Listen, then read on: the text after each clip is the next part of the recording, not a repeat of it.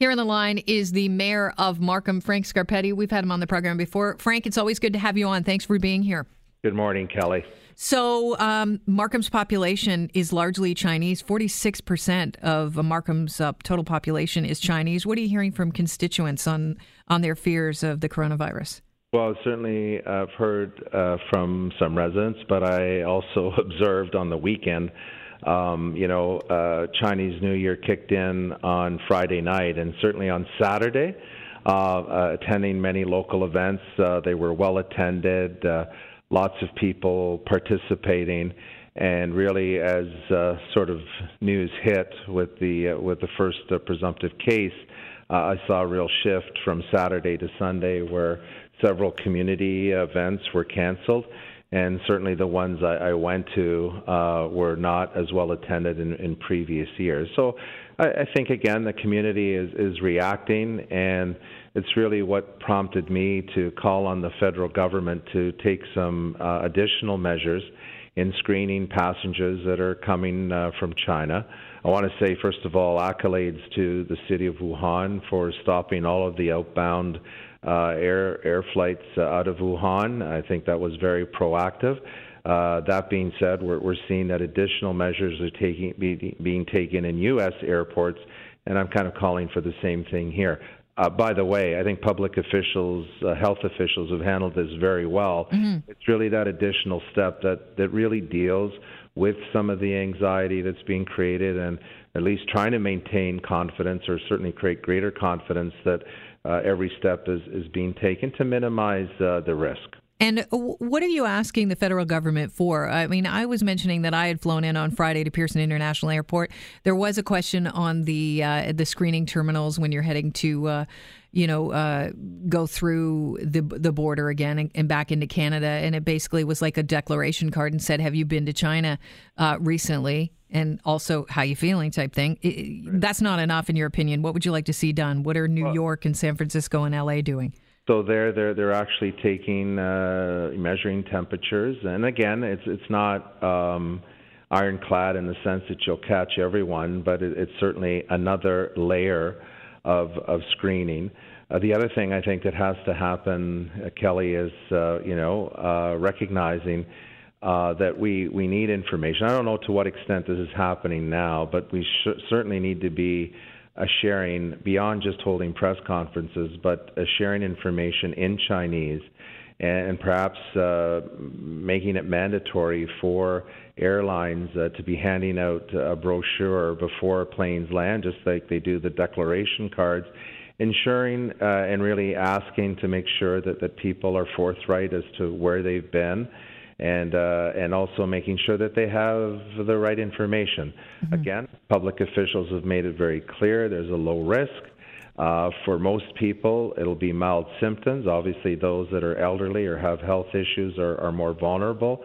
And I think it's just a matter of taking a couple of extra steps to say, you know, we're trying to do what we can uh, recognizing that there's a lot in place already. World health experts are saying uh, they're concerned about creating an epidemic of fear. They certainly don't want that happening. Now, I know in Markham, uh, there's a petition circulating that is uh, circulated by someone who claims to be representing the parents of various schools calling for caution following Saturday's uh, New Year. They think that you should maybe, if you've been to China and traveling back to Canada, that um, for the next two to four weeks, maybe you should hang out and not come to school. The principal of Somerset Academy, a private school in Markham, sent home a letter to, to parents this week saying that families who have traveled to Asia should stay home for a minimum of 15 days. Mm-hmm. Uh, what are your thoughts on these letters and petitions? Well, I, I, would never fault anyone uh, taking steps um, to protect themselves and, and certainly to be more cautious.